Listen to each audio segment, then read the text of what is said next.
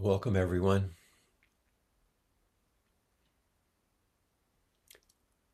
We'll begin our brief uh, period of zazen, our sitting. And most of you are familiar um, with the chants that we do at the end of both our sitting and the end of inquiry. And we have a, um, a habit of doing them in a certain order. Uh, and today I'd like to switch them as I've done in the past a time or two. When we finish sitting, we'll chant the four practice principles, the caught in the self-centered dream. And uh, then we'll save the robe chant for the end, which we typically do after sitting. Thank you.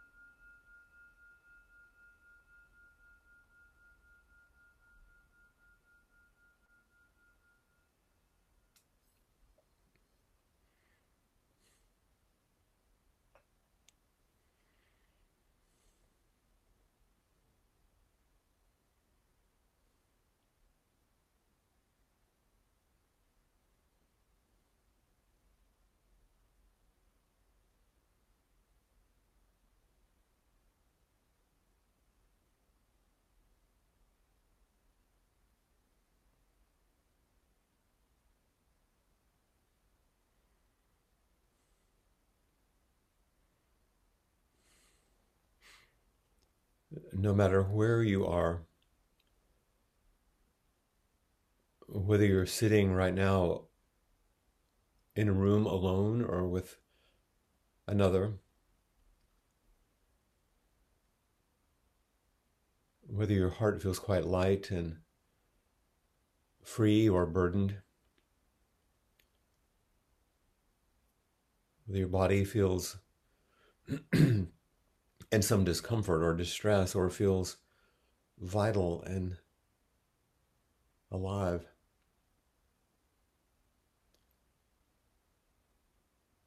Whatever the feeling in your heart and your mind.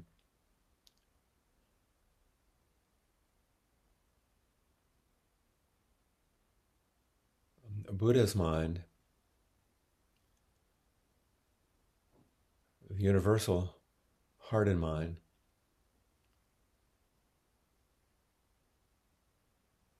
is untouched by these circumstances that are real and immediate that we must attend to. But in our sitting, we turn our intention and our energies because as humans, we need to do that we seem to need to offer our attention and intention. And we do it in the direction of the spacious presence in which all of this rests.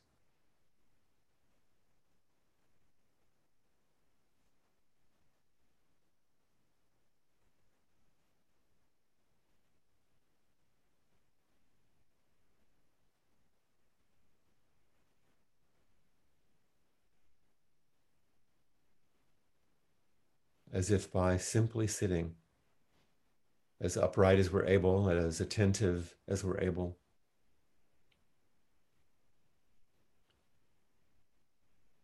And setting aside all our plans and dreams and strategies and simply rest here now in this together. And open to the one big heart and mind of awakening in which we rest always, and which we're not so aware because of our busyness of heart and busyness of mind.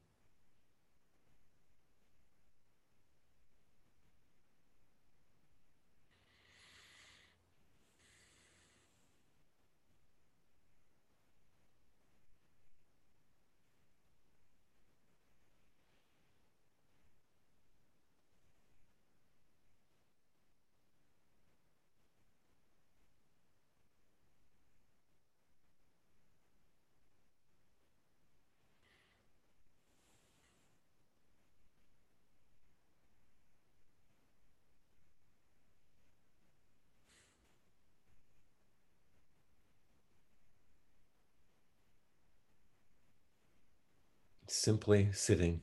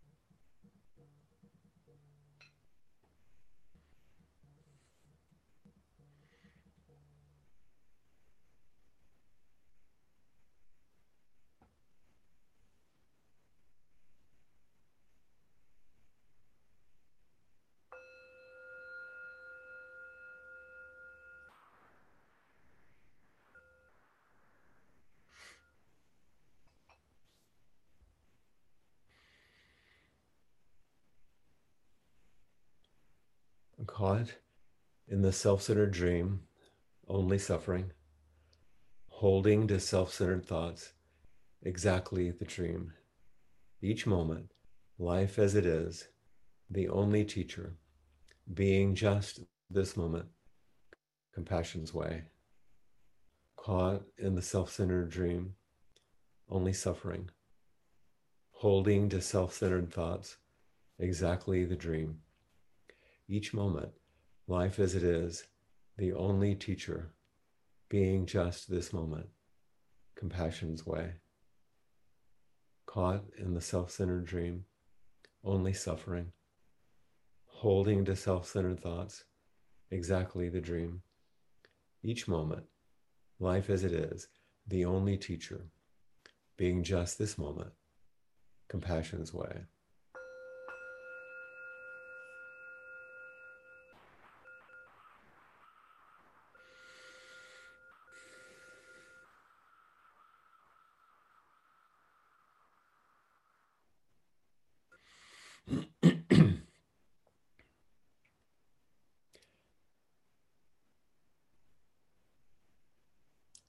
Are you tired?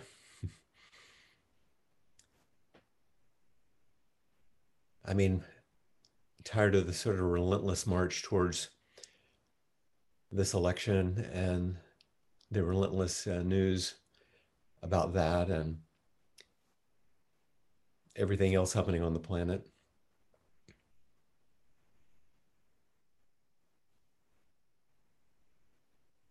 This is a um, this is a source of nourishment. I hope for many of you, it is for me.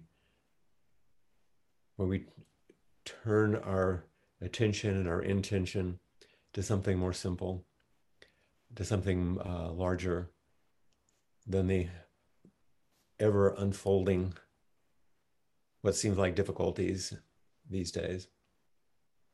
Because there's so much so much beauty and so much possibility here that we miss if we're overwhelmed. And there's something about with everything that's going on. I, I mentioned the politics just because the election is coming next week and we'll actually be here with inquiry next Tuesday also.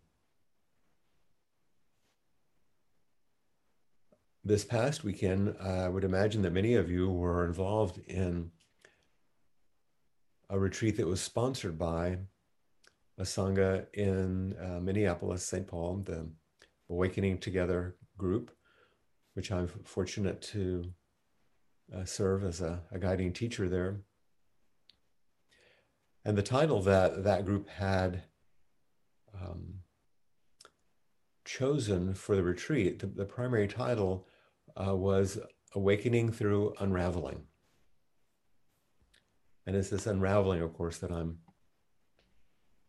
I'm having us think about for a moment, which is um, so common. But it's, it's not just bad news. It's not.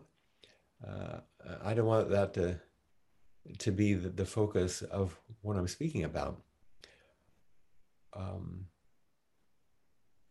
in this retreat, I'm gonna I'm gonna recall something that I, I thought was useful it was at least a part of my own practice that I found useful. So I, I wanted to share it. I'd ask people to write to me ahead of time about what, if they had a magic wand, what they would want to um, open to, what kind of insights, what kind of teachings that would touch them the most. The subtitle of this retreat was Turning Everyday Experience into Spiritual Practices. That's what we just chanted each moment, life as it is. And so I knew that from what I had received, just like in any inquiry, there are the, the usual questions about um, transitions and the challenges when things change, about relationships and their importance, about what it's like to open to a space in which these things can be met more graciously, more easily, without creating more additional unnecessary suffering. And so I decided to write back to uh, the, the participants, since they had so graciously written to me. And I also knew that so many of them were um, psychotherapists and people in helping professions. And even without that, we often come to practice as if we're bringing our problems to be solved, as if that's what spiritual practice was about. So I wanted to, to speak to this. So I wrote something back, and this is what I wrote. So this is, um, I wanted to be as clear as I could be in a brief, it's two little paragraphs. But you also know that uh, when I attempt to be as clear as I can be, often it's, there's some density to it too. So take my time here. We'll go through it and reflect on it just a little bit because these are important things that I, I, I want to communicate. Some distinctions that are, I think, central to awakening through unraveling. So here's what I wrote Spiritual practice does not solve problems. Spiritual practice does not solve problems. Spiritual practice, despite the contemporary, seemingly ubiquitous, and instrumental use of mindfulness, is not a coping strategy. Wholesome spiritual practices invite and reveal the presence and spaciousness in which all problems are created, met, and transformed. Waking to the deep and embodied reality of impermanence and interdependence eventually defeats all of our ideas of certainty, permanence, and that pervasive and inevitable way that we place our personal perspective of things at the center of what we imagine to be reality. And awakening is not some new and better personal perspective. What we awaken from is all of our personal perspectives, beliefs, habits, illusions. Awakening is a leap beyond all personal perspectives, but also realizes all perspectives as partial and provisional. This clear seeing is called wisdom. Meeting the relentless unraveling,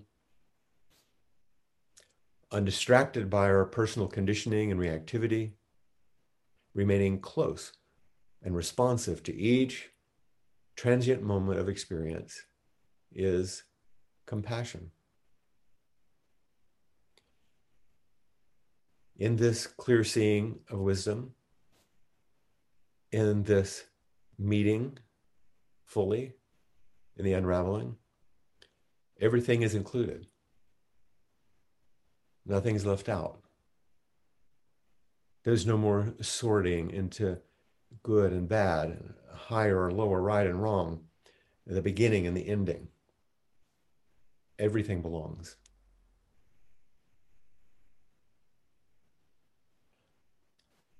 So, this was my brief personal statement in the beginning. Because I really wanted to be clear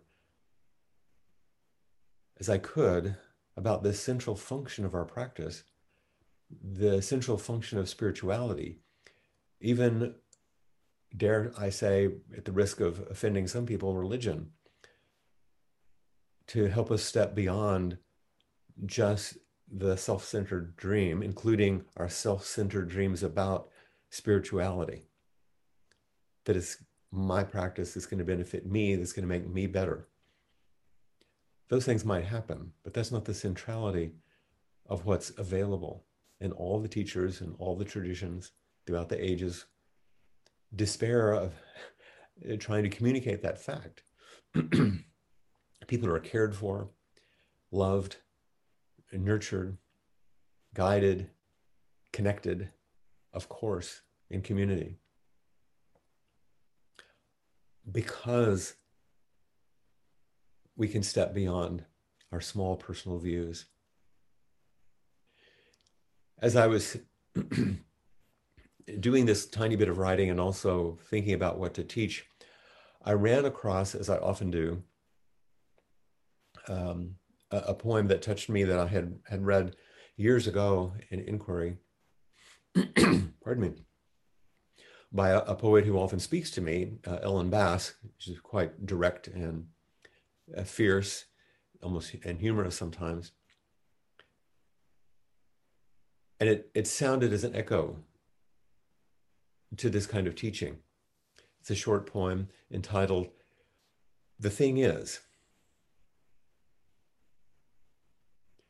The thing is to love life, to love it even when you have no stomach for it.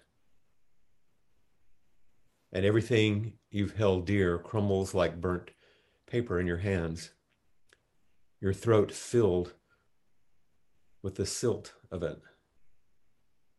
When grief sits with you, its tropical heat thickening the air, heavy as water, more fit for gills than lungs, when grief weighs you down like your own flesh, only more of it, an obesity of grief, you think, how can a body withstand this? Then you hold life like a face between your palms, a plain face, no charming smile, no violet eyes, and you say, Yes, I will take you. I will love you again.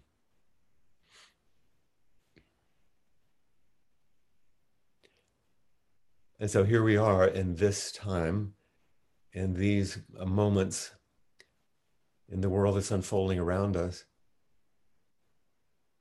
And the thing is to love life, to love it even when you have no stomach for it. And everything you've held dear crumbles like burnt paper in your hands, your throat filled with the silt of it. And she goes on. This, this is what we're facing, isn't it? Uh, and the, the weariness that I was speaking of. And how we cling to things like even our spiritual practice to see if it might solve these problems.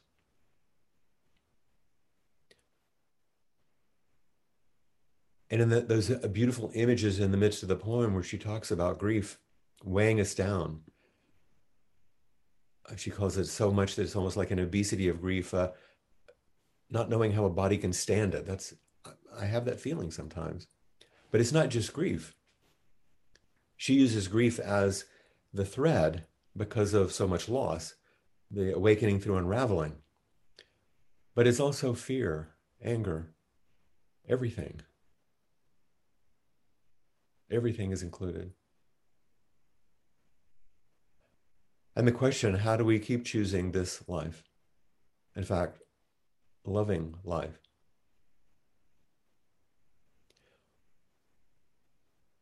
I won't go into all of the history, but it's, I think people forget, unless they do some historical study, that the Buddha was attacked quite a bit, not just verbally. Uh, attempts were made on his life. Uh, many people were quite aggressive. attempted to unseat him, as it were, just like we see around us right now. Power plays to gain dominance and to push away this teacher. We hear the beautiful stories, but he lived a life which included all of these things. We certainly know all of the stories written in the the Hebrew Bible and the Gospels of similar things. Or people who awakened to the beauty of reality through their spiritual practices in circumstances that I'm not sure I could live in. The Chan masters in the a thousand years ago, two thousand years ago almost, from the sixth to the tenth century in China, they flourished. And Zen came out of this at a time when there were pandemics, where there were droughts that killed immense amounts of the population, wars that devastated the countryside. As recently as the Second World War, the Japanese government came to Suzuki Roshi's temple and took the large Densho bell because it was made of brass, took it and melted it down to make bullets.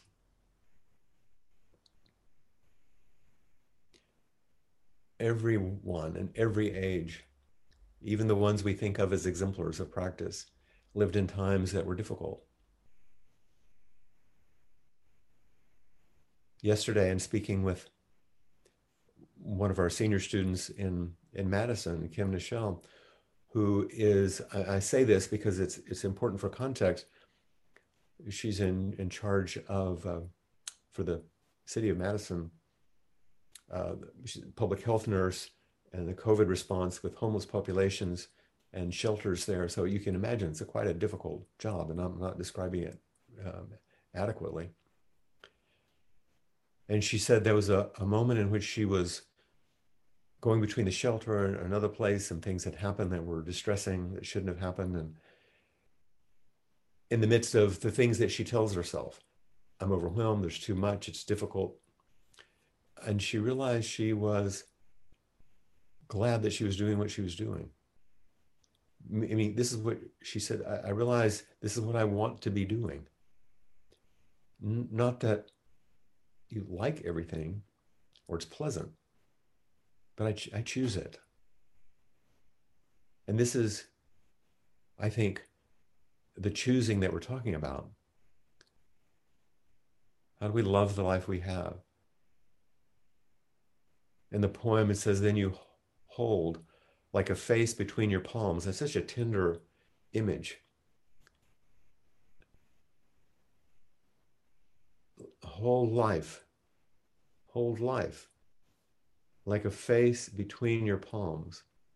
I think when we sit zazen and we use the cosmic mudra in our lap, it rests and we make this space in which we are as if we're holding the face of life dear, right at our center. A plain face, no charming smile, no violet eyes, and you say, Yes, I will take you. I will love you again. And I think the again is important because the way we drop or turn away, and again we come back and say yes again and again, just like we come and sit again and again, we turn toward each other again. We do those things that we're weary of doing, and yet this is the way we embrace our life.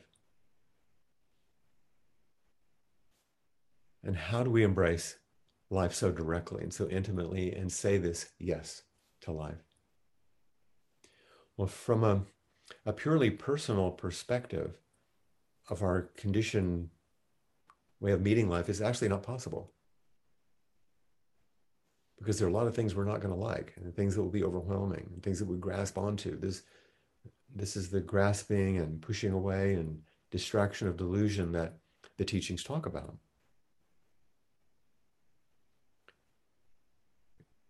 You're not going to prefer a good bit of life I'm not either. This is what we share. And that's dukkha. That's the first noble truth. That's just the reality. Not everything is going to be to your liking. And if you use your own personal perspective to make your way through life, it's going to be a narrow life. But surrendering that third line in our four practice principles to life as it is. In the retreat in Madison, we spoke about Dongshan's just this is it. Life as it is. And this is a surrendering that's not um, a sub, um, some sort of passivity. It's a surrendering of self centeredness. It's not a giving up, it's not a submission. It's not some passivity um, because you're being asked to actively care, to take this tender face in your hands, to be awake and alert and responsive. But what we normally do is we become alert and awake and reactive based on all our preferences, not what's in front of us that needs care. And not only are we not asked to s- submit and be passive, we're also not invited to fight. Because we're saying, Yes, I will take you. It's an embrace, not, No, I hate you. This isn't right, which seems to be the pervading feeling in the air these days, everywhere. And when we inevitably do meet our resistance, which we will, that's part of what's held. That is part of our life that's held. Everything contains wisdom. Everything is worthy of compassion. Each moment, life as it is. This isn't a purification process where we're purified of these impure things through spiritual practice.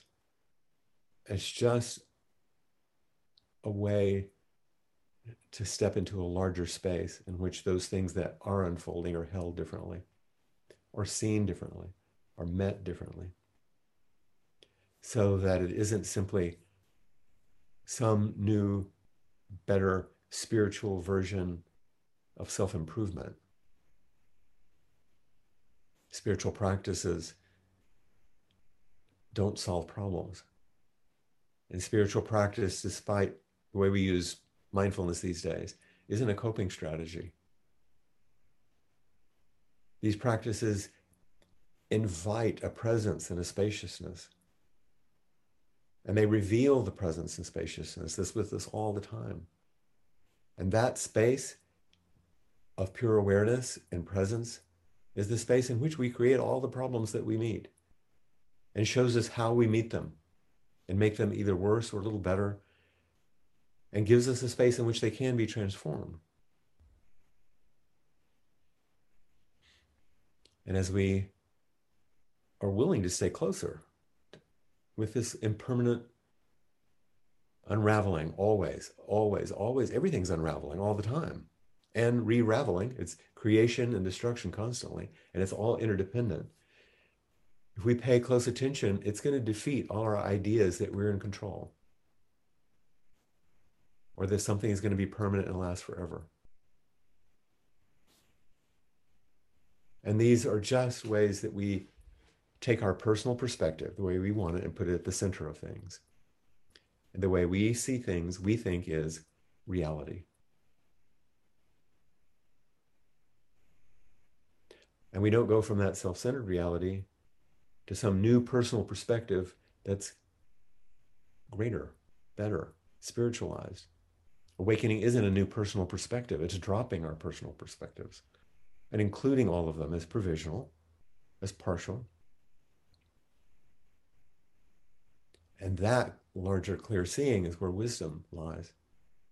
And meeting life in that way, in each moment, is compassion, where nothing is left out, everything is included.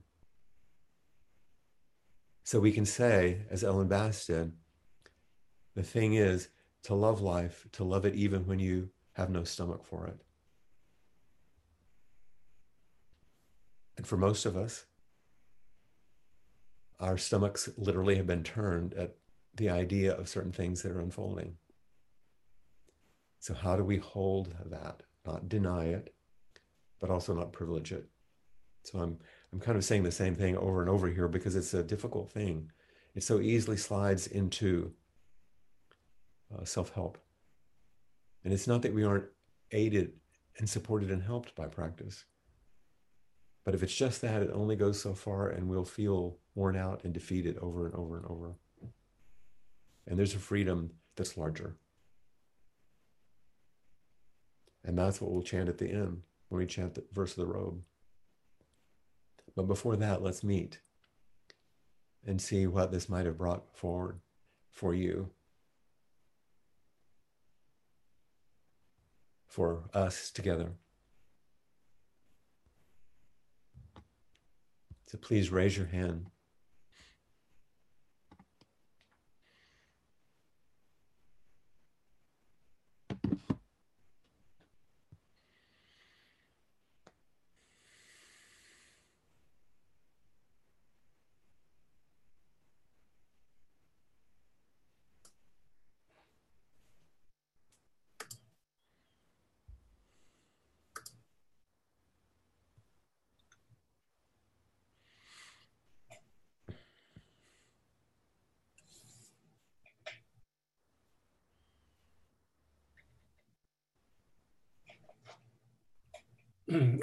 Are you ready for my question? I am. I don't see you yet. Okay. I see myself. No, there, there you go. You see me now? I do, John. Mm-hmm. Okay. I raised a question. I don't know if you noticed, I raised my hand right near the beginning because oh. I had a question about being caught in a self centered dream, holding the self centered thoughts. And you've answered a lot of that question. My question was when you're doing all this kind of uh, reflecting or whatever you were talking about, how can you distinguish between holding the self-centered thoughts, caught in the self-centered dream, versus versus things that are okay for you to focus on, or that are helpful, constructive? The I don't question, know if I frame it. Yeah, yeah. The question that you're asking is the problem. The sorting into what's right and what's wrong, what's the one I should be thinking, what I shouldn't be thinking. That's why we sit zazen to simply sit, allowing the thoughts to come and go rather than trying to sort the good ones from the bad ones, reflect on what we should and shouldn't, and allow the practices to do their work on their own instead of us using them as tools to try to forge our own own direction. And this requires, in many ways, faith, which we don't talk about very much.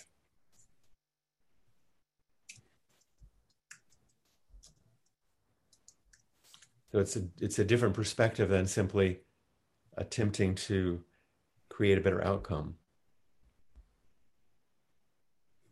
So if I do that, if I allow the practice to do its work, or whatever how you want to uh, phrase it, then that is not being caught in a self-centered dream. Is that what you're saying?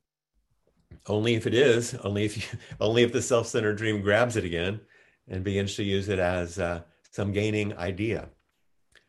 That's the other difficult thing is letting go of a gaining idea. If I do this, I will get a good benefit. There's no um, there's no guarantee of a personal benefit. okay. There's the realization that if you in the this in the poem, the image is taking life as it is, that at least you have the possibility of moving with life instead of against life, moving with the love and care of others instead of against it and creating more problems by making separations. These are hard things to talk about.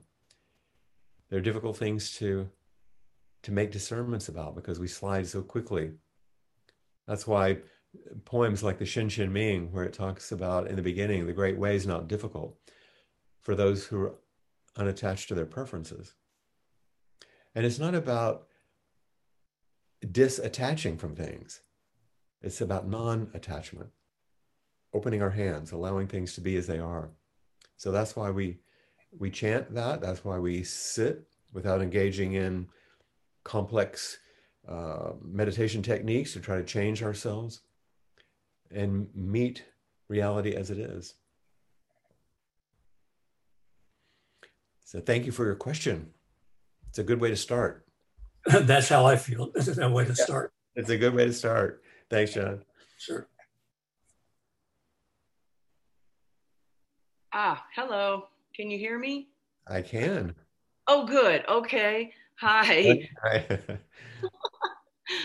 oh, it's great to see you. Good Um, to see you. Where are you today? I'm in Colorado today. Okay. Yeah. Um, this has been a great talk, and uh, you know, I, I I definitely feel like I'm getting very caught up in some. Uh, it, it's almost like what you're saying. I'm experiencing on a very personal level. You know, just um, like with a difficult person who's, um, you know, not doing the COVID stuff, and I have to be at work, and um, I keep thinking of how to deal with it. And I'm definitely like, I thought to myself, this problem could be over if this person would just put on a mask. This fight would be done. Um, but that's not going to happen. Mhm. So, you know, where do I go with this? How do I include that? And and I think um, a few times back when you said there are no disposable people, that really hit me too. It's like, okay, I got to remind myself this person is not disposable. Um, how do I, you know, accept them at the same time not accepting them? you know? There's a, there's a distinction you may have also heard me speak about, which is a, a, a hard one sometimes. If you're not taking good care of yourself, I'm going to make it dramatic. You could die. Okay. You could die. Yeah. You know, so like, okay, this is real. You're not just going to ha- do some spiritual bypass around this. right. And so I'm going to say it in the dramatic way. There are people that it is necessary for us to step away from or put out of our life, even though we don't put them out of our heart. Yeah. You know, boundaries are important. If you say, you know, if you can't do this, I can't be around you because I don't want to be sick. You can believe and do whatever you want, but I'm sorry, I can't do it. I love you. I want to be with you. I'd be mm. happy to be with you, but I'm not able. I, I have to set a boundary because I have to take care of myself. I like And that a in a lot. way, of yeah. course, your communication is a helpful communication for them because you're not enabling them to do things that are hurtful. But that's a complicated thing, you know. yeah. But remember this distinction. There, there are people that it's not wise to be around, and I'm not saying about this person, but Right. um, but uh, that's different than throwing them out of your heart. Yeah. That's a big distinguishment because I'm not, I, I've thrown him out of my heart. So I need to try to, Yeah, and Yeah. that's that's the part where you start falling into the ditch, you know. yes. And sometimes I have found myself in situations like this where I have no solution. I don't know what to do. It reminds me of a story that many people have heard, but uh, since not everyone has, I'll repeat it quickly. There's a, um, an old Zen teacher, uh, Ryokan, his name, and he, since he was seemingly wise, his family asked him to come to dinner one night because they had an adolescent kid that was messing up, and they thought, we've done everything. Maybe he'll know what to do. You know, like here, here's this issue. So they they have him to come to dinner. It's a very traditional, like 17th century Japanese family, you know, and they're gracious, so they don't say anything. They just kind of wait for Uncle Ryokan to say something, and he never does. He never does anything. And, and it's time for him to leave, and he hasn't done anything, but they can't say anything because he'll lose face, you know. So as the old man is sitting in the in, in a Japanese home, there's that part where it's not inside and not outside, where you put on your shoes, hmm and he's going to put his sandals on. And the kid, even though he's a jerk, he's doing what he's supposed to do. So he's helping his uncle put on his sandals.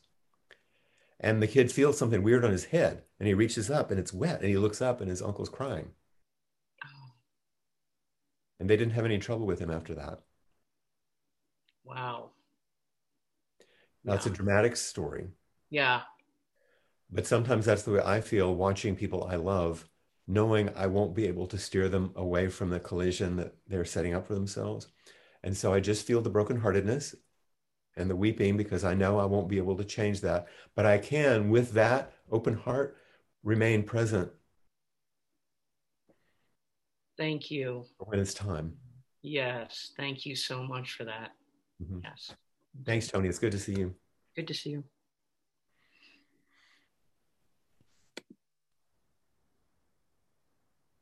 Hi.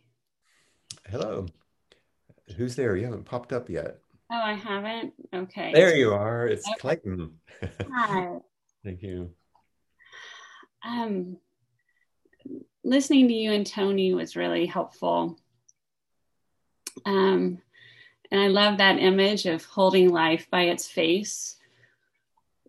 But it also makes me a little sick to my stomach to think about holding life by its face, like the stomach turning thing. I think Um, that's why she used that image in the beginning, that we don't have stomach for it. yeah. I mean, precisely. and specifically i'm feeling this sense of rage that i i've had um well last night i dreamt that um i talked to my parents about trump because i know they're going to vote for him and it, i don't know why it makes me so fucking sad but um Mad and sad. yeah and i so i wrote him a letter but i don't think it's going to do any good Right. so like how do you take that rage and not let it make you sick yeah. because it's your own family and people that you do love just like you know like you're talking to tony about you hold them close because you do love them And these are the tears that are falling on their head right now because of the helplessness that you realize you can't turn them anymore that he knew he could turn his nephew. But he could feel the brokenheartedness of watching him clamor about and do things that were difficult. But what's a useful way to work with the disgust and rage Well, you have to back up into the psychological, which is you need a place to say it like you're saying it right now. And there, you know, there's like 70 people holding you right now. And many of them are going, uh-huh, and they have their stories. i know they do and It's easy at this point to slip into ain't it awful? Yeah, and I, you know, and that doesn't help. And you don't want to slip into being some sort of pious person who doesn't feel anything. That's that doesn't work. You have to take good care of your anger and your sadness and your helplessness until you can, through practice, let practice do works, the alchemy, so you know how, how that energy can be transformed. You don't know. I can't tell you. You can't know. There's, once again, the teaching stories are always dramatic because they're trying to make a point. But there's a contemporary one that Thich Nhat Hanh talks about when he was still in Vietnam, and one of the people were trying to escape on the boats, you know, and sometimes they would be assailed by pirates, and you know, horrible.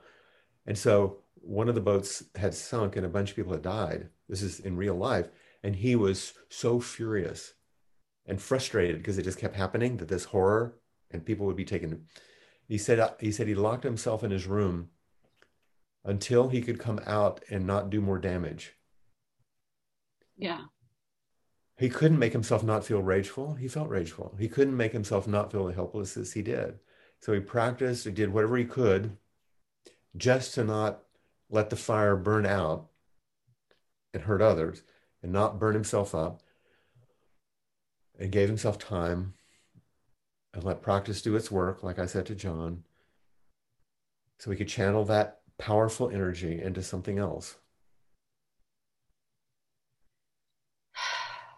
I can remember waking up four years ago at four in the morning, knowing that Trump had been elected, and not just not being unhappy about it, I couldn't actually accept it.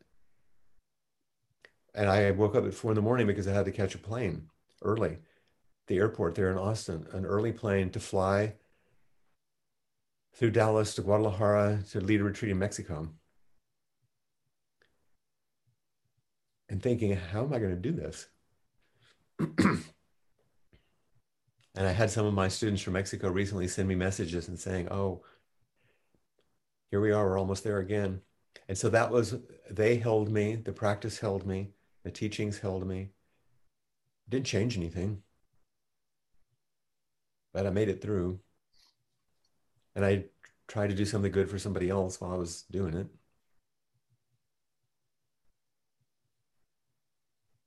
Sometimes it just brings us to our knees and we have to just sob and wail.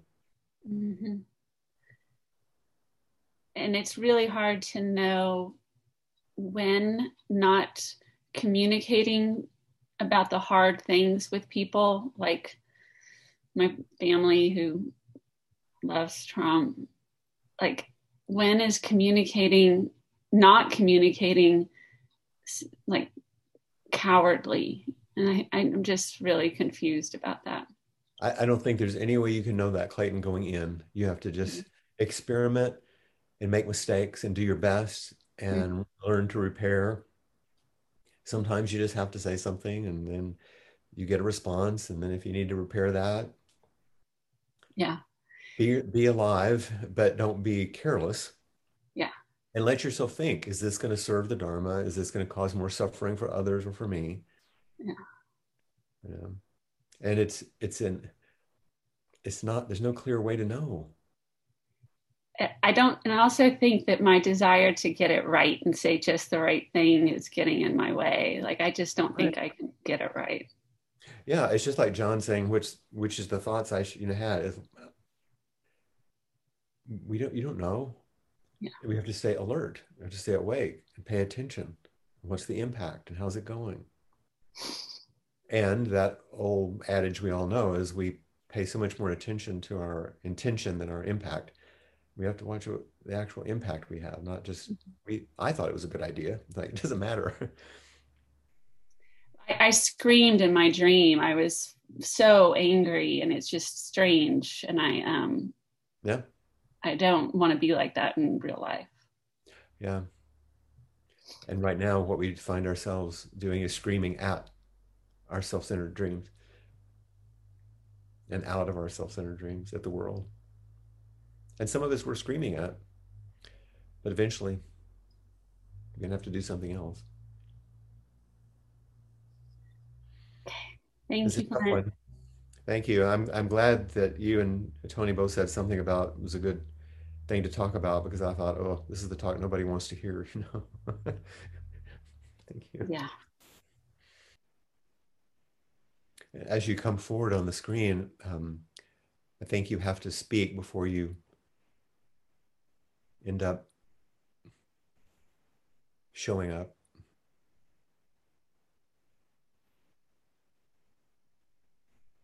Hear me? Oh. Yeah, there you go. It made you appear. Okay, I've appeared. Thank you so much. Yeah, um, glad to see you. I uh, my question sounds a- academic, but I've been thinking about it a lot, and um, it arises from me being in a relationship just like Clayton, I'm out here in the hill country surrounded by Trump flags and come and take it bumper stickers and and to most of those people I'm the problem child and they're the crying uncle just saddened by my lack of of understanding of the world and hoping that I'll I'll see the light someday. Yeah, exactly. um, I, have been thinking a lot about um, so so to move to relationship.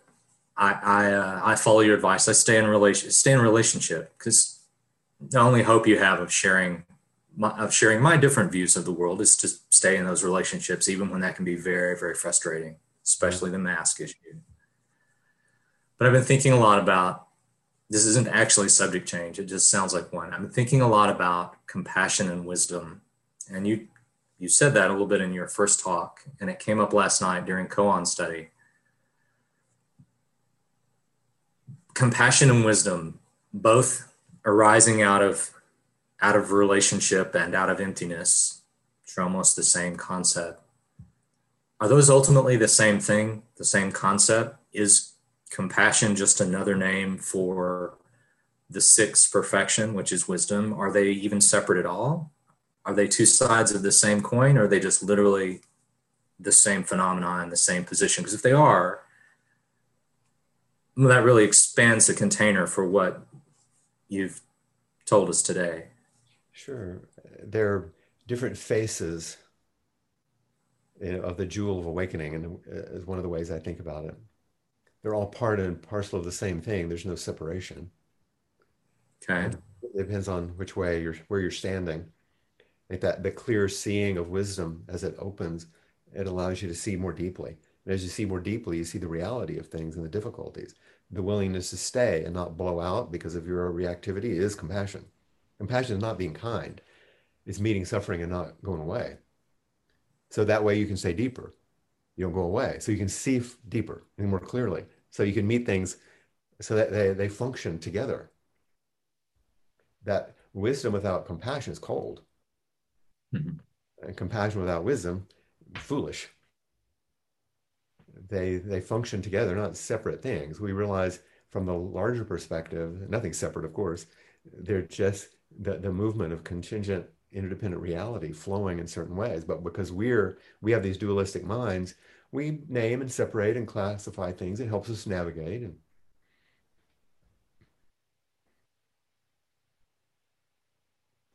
our i think that image in the poem about taking a face is another way of just saying you have to plunge in and say yes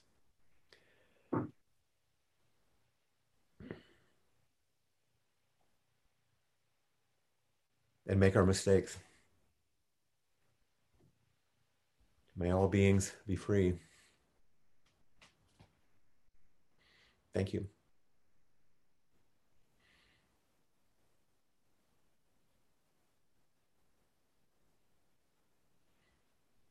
If we don't include the bodhisattva vow, we just stay in the self centered dream, the vow of freeing all beings, clarifying all delusion, moving through all Dharma gates, and embodying the way of the Buddha or the way of awakening. Hi, Flint. Hi, Susan. Um, it's quite cold in Austin this morning or today, so I'm wrapped up. um, I'm particularly grateful to you for starting your talk by uh, using the image of resting in the larger space, the bigger heart. Um, for a variety of reasons, my own space has felt really shaky and tense and um, unclear and weird. And mm-hmm. I had forgotten to remember the larger space. And it was an enormously um, soothing and, and graceful start for me in your talk. And I just am so, so profoundly grateful. I wanted to thank you personally for that.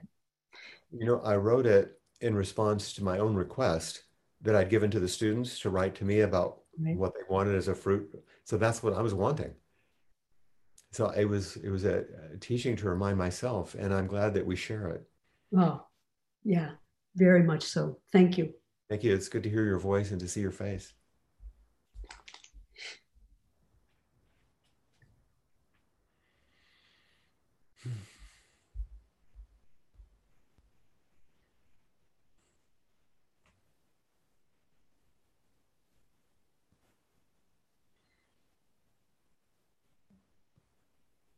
I really appreciate all of you raising your hands. It's good to connect. It's the antidote for some of the the pain of isolation and strain these days. I see that Kim has raised her hand. I hope you get to speak to her since I said a little something. I hope she clarifies or sets me straight. Hi, Flint. There she is. Hi. I'm sitting outside. Good. Yeah, trying to get a walk in. But um have a disservice to your message from No, no, that was it. And then what you just said about vow, that's the end of the story, actually, or the other part of it, I guess. Mm-hmm. So that that morning when I was in my car and kind of having a pity party, that's mm-hmm. the truth, right? You know, telling myself the story that I'm overwhelmed, this is too much. What came to me was my vow. Ah. And um, that's a crucial piece, yeah. It is. And then that sense of wait a minute, what am I telling myself? Mm-hmm. I want to be doing this. Of course I'm doing this actually. Of course it's 7:30 in the morning. I'm picking up vaccine from the medical respite. You know, like like of course. it actually was okay, but it could oh. have. yeah, it had gone out of temperature. Yeah. Yeah. And um and it's but it was for, oh i'm sorry it's important to remember that for some people say oh remember my vow doesn't mean remembering this is what you should do no it actually was no. opening a, a releasing and inspiring that goes with the vow not right no it's it's like a cradle it's like being held in something so much larger so much larger that it can hold actually including my I, it's true. I was tired and I, you know, yeah. it was hard it's what true. was happening. Right. Mm-hmm. But it was that, that much larger space to yeah. open into. And that can hold it all. I, the image that I've said in some of my retreats that came from Richard Rohr is that it's like a riverbed of mercy. Mm-hmm. It's the space where your life can flow, the riverbed right. of mercy, you know. Right. Yeah. And this feels like mercy your your talks and the offerings and the sangha and people coming forward and yeah yeah thank you yeah thank you mm-hmm. and thanks for taking the, the time i know you're busy oh yeah mm-hmm. like we're right at the end of our our time pretty much and uh, i want to make sure we have time for our final chant. Um, so in in the perspective of what we've all spoken about, not just me, all of us, now as you say the verse of the robe, listen to the words and see how it guides us towards not only that spacious container and presence which spiritual practice allows us, but also turns us towards the wisdom and compassion um, that we've spoken about. So let's let's engage uh, this as our our completion now at the end. Vast is the robe of liberation, a formless field of benefaction. Wearing the universal teaching, I realize the one true nature, thus harmonizing all being. Vast is the robe of liberation, a formless field of benefaction. Wearing the universal teaching, I realize the one true nature, thus harmonizing all being. Vast is the robe of liberation, a formless field of benefaction.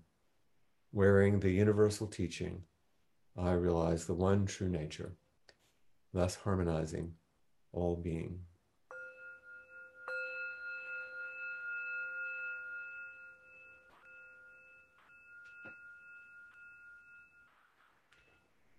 Thank you all so very much. And I look forward to seeing you on the most auspicious day uh, next Tuesday.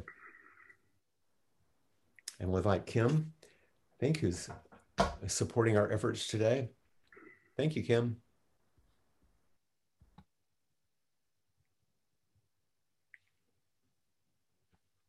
Appamada's programs and facilities are supported through your generosity. Your support makes a huge difference. There's a link for contributions on the website at appamada.org slash contribute. Also, next on the that you'll find on the Appamada calendar is what we're calling after inquiry, and it's a chance to uh, actually leave the Zendo and walk out and talk together on the porch or in the study or wherever you are. So please join us. We do a combination of a group, large group discussion, and breakout rooms. So see you there now. Just go to the Appamada calendar and you'll see a link on Tuesday for after inquiry. Thank you.